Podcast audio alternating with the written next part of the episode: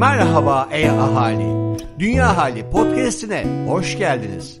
Burada sadece iklim krizinden değil, havadan, sudan da konuşuyoruz. Yuvamız, dünyamızdan bahsediyoruz. O zaman e hadi başlıyoruz.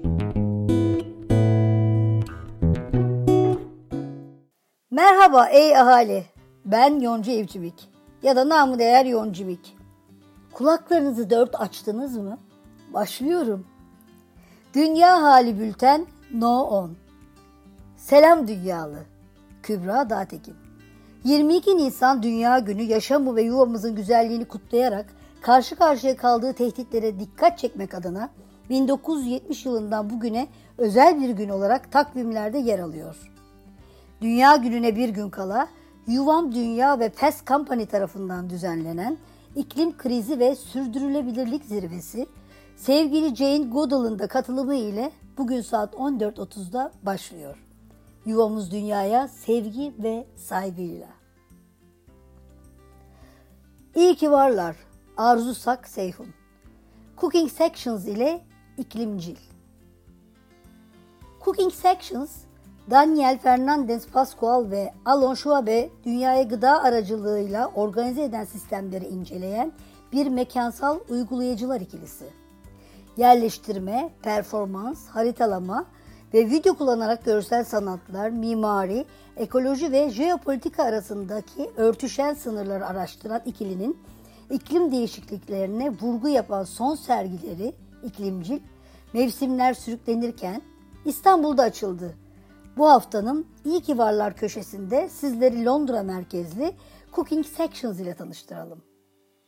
Etçil, hepçil, vegan veya vejeteryan beslenmeden farklı olarak iklimcil beslenme tanımını ortaya koyan ikiliye göre iklim krizinin sebebiyet verdiği alışılmadık mevsim koşulları ve iklim olayları gıda üretiminin ve tüketimin seyrini ciddi bir şekilde etkilemekte.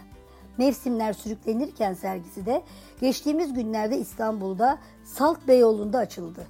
Sergi Anadolu coğrafyasından ilhamla gerçekleşen insan faaliyetleriyle iklimler değişirken nasıl beslenilmesi gerektiğini inceliyor. Cooking Sections'ın akıllarda kalacak sergisi iklimcil mevsimler sürüklenirken 22 Ağustos 2021 tarihine kadar Salt Beyoğlu'nda ziyaret edebilirsiniz.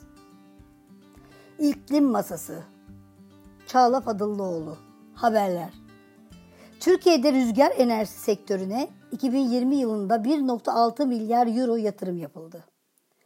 Tüm bu yatırımlara rağmen 2030 yılı iklim ve enerji hedeflerinin tutturulması için rüzgar enerjisindeki pay artışının yetersiz olduğu belirtildi. Toplamda 19.6 gigawattlık rüzgar enerjisi kapasitesi artışını sağlayan yatırımlar Avrupa'da %55'lik emisyon azaltım hedefi için gereken miktar olan 27 gigawattın gerisinde kalıyor davranış değişikliği ve iklim krizi. Birleşik Krallık merkezli Cambridge Sürdürülebilirlik Komisyonu tarafından hazırlanan Tarzımızı Değiştirmek, Davranış Değişikliği ve iklim Krizi raporuna göre küresel ısınmanın zararını azaltabilmek için politik uygulamalar ve teknolojik gelişmelerin yanında yaşam tarzı değişikliği de önemli ve gerekli. Rapordaki bir diğer önemli madde de kirletici elit olarak tanımlanan en zengin kişiler ile davranış değişikliğinin kolayca uygulanabileceği alanlara odaklanılması öneriliyor.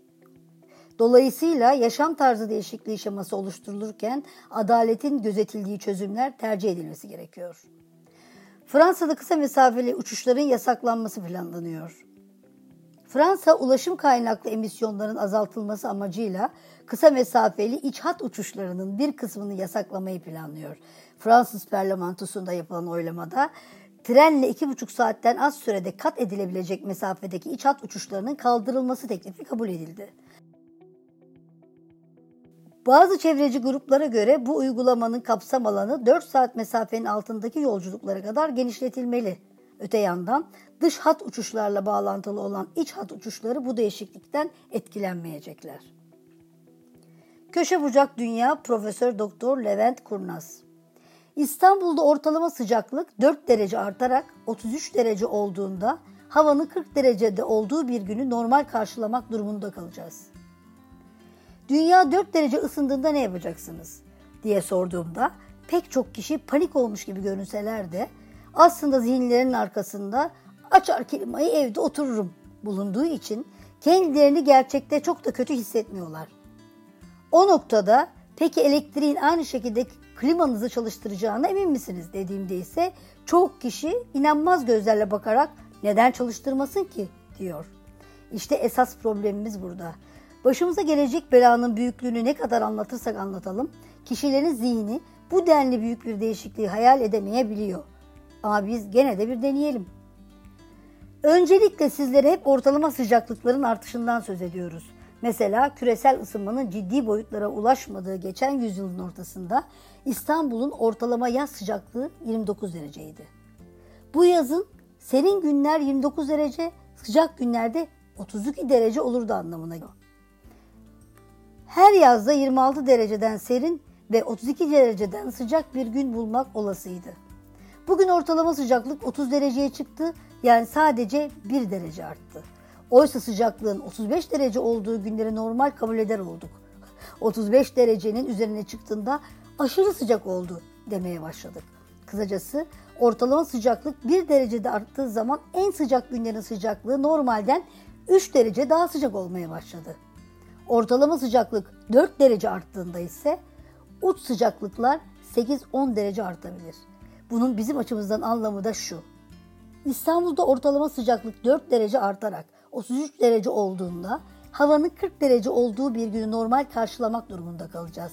Hava ancak 45 derece olduğunda aşırı sıcak kabul edilecek. Dışarısı 45 derece olduğu için siz klimalara yüklenerek serinlemeye çalışıyorsunuz. Ama enerji üretimini dayandırdığınız termik ve nükleer santrallerin enerji çıktısı da tam o gün %13 azalıyor.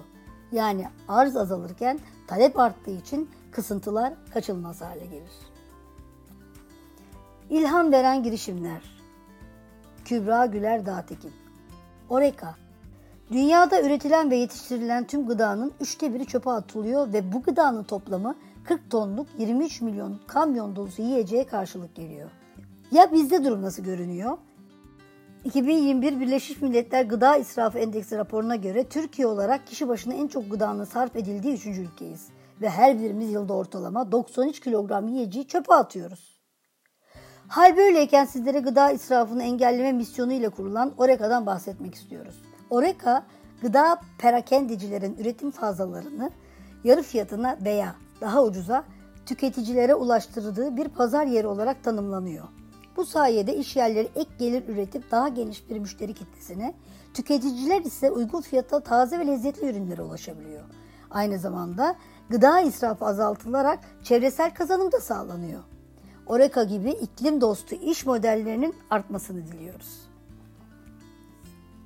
Yeşil Köşe Gülün Yücel, sürdürülebilir gelecek için mutlu gençler. Sürdürülebilir bir gelecek için mutlu gençlere ihtiyacımız var. Neden? Dünya tarihinin en büyük genç nüfusu dönemini yaşıyoruz.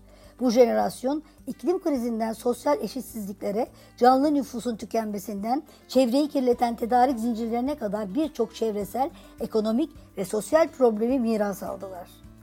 Gençleri bu problemlerle baş başa bırakmak istemiyoruz ve sorumluluğu onlarla birlikte alıyoruz. Onlara sadece ihtiyacımız olduğu için değil, sürdürülebilir bir geleceğin onlar için birçok fırsatı da beraberinde getirdiğini, farklı yaşam ve çalışma şekillerinin mümkün olduğunu söylemek istiyoruz.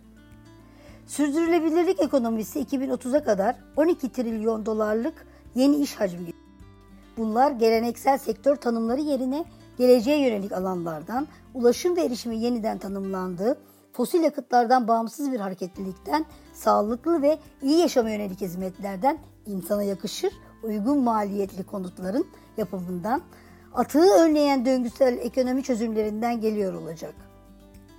Bu fırsatların altında 380 milyon yeni istihdam potansiyeli olacak. Bu dönüşümde gençlerin hem akıl ve vicdanlarına hem de enerjilerine ihtiyacımız var. Bunun için mutlu ve umutlu olmaları en kritik nokta. Gençler mutlu mu? Türkiye'den gençlerin %62.5'i imkan olsa yurt dışına yerleşip orada yaşamak istediğini belirtiyor. Buradaki etkenler yine işsizlik, eğitim olanakları ve çeşitli alanlardaki eşitsizlikler, kendilerini ifade etme özgürlüklerine verdikleri önem düşünüldüğünde bu şaşırtıcı olmayan bir veri. Özetle gençlerimiz mutsuz. Özetle gençlerimiz mutsuz. Dinlenmediklerini ve eşit fırsata sahip olmadıklarını düşünüyorlar ve gelecekleri konusunda çok endişeliler. Bu durumda yaşadıkları toplumun ve çevrenin karmaşık sorunlarına yönelik aktif olmalarını ve yaratıcılıklarını ortaya koymalarını beklememiz çok gerçekçi olmayacaktır. Destekçimizden suyun gücüyle lokal üretim, BMW gruptan bölgesel ve çevre dostu hidroelektrik enerji ile elektrikli otomobil üretimi. Gelecek nesillere yaşanabilir bir dünya bırakmak için endüstriyel boyutta üretim yapan şirketlerin sürdürülebilirliğe öncelik vermesi şart. BMW Grup sürdürülebilir bir dünya için tedarikten üretime tüm iş süreçlerinde köklü değişiklikler yapan şirketlerin başında geliyor ve sürekli iyileştirme, karbondioksit emisyonlarını azaltma ve kaynak verimliliğini arttırma stratejisinin merkezinde olmaya devam ediyor. Tamamen elektrikli yeni otomobil modellerinin üretiminin yapılacağı Almanya'daki üretim tesisleri tamamen bölgesel ve çevre dostu hidroelektrik enerji kullanacak. Hali hazırda tüm dünyadaki üretim tesislerinde çevre dostu elektrik kullanan BMW Grup gelecekte bunu bir adım öteye taşımayı ve tüm üretim tesislerinin yanı başındaki yenilenebilir enerji kaynaklarını kullanmayı hedefliyor. Dünya hali, Yuvam Dünya ve Boğaziçi Üniversitesi İklim Değişikliği ve Politikaları Araştırma Merkezi işbirliğinde BMW'nin desteğiyle yayınlanmaktadır.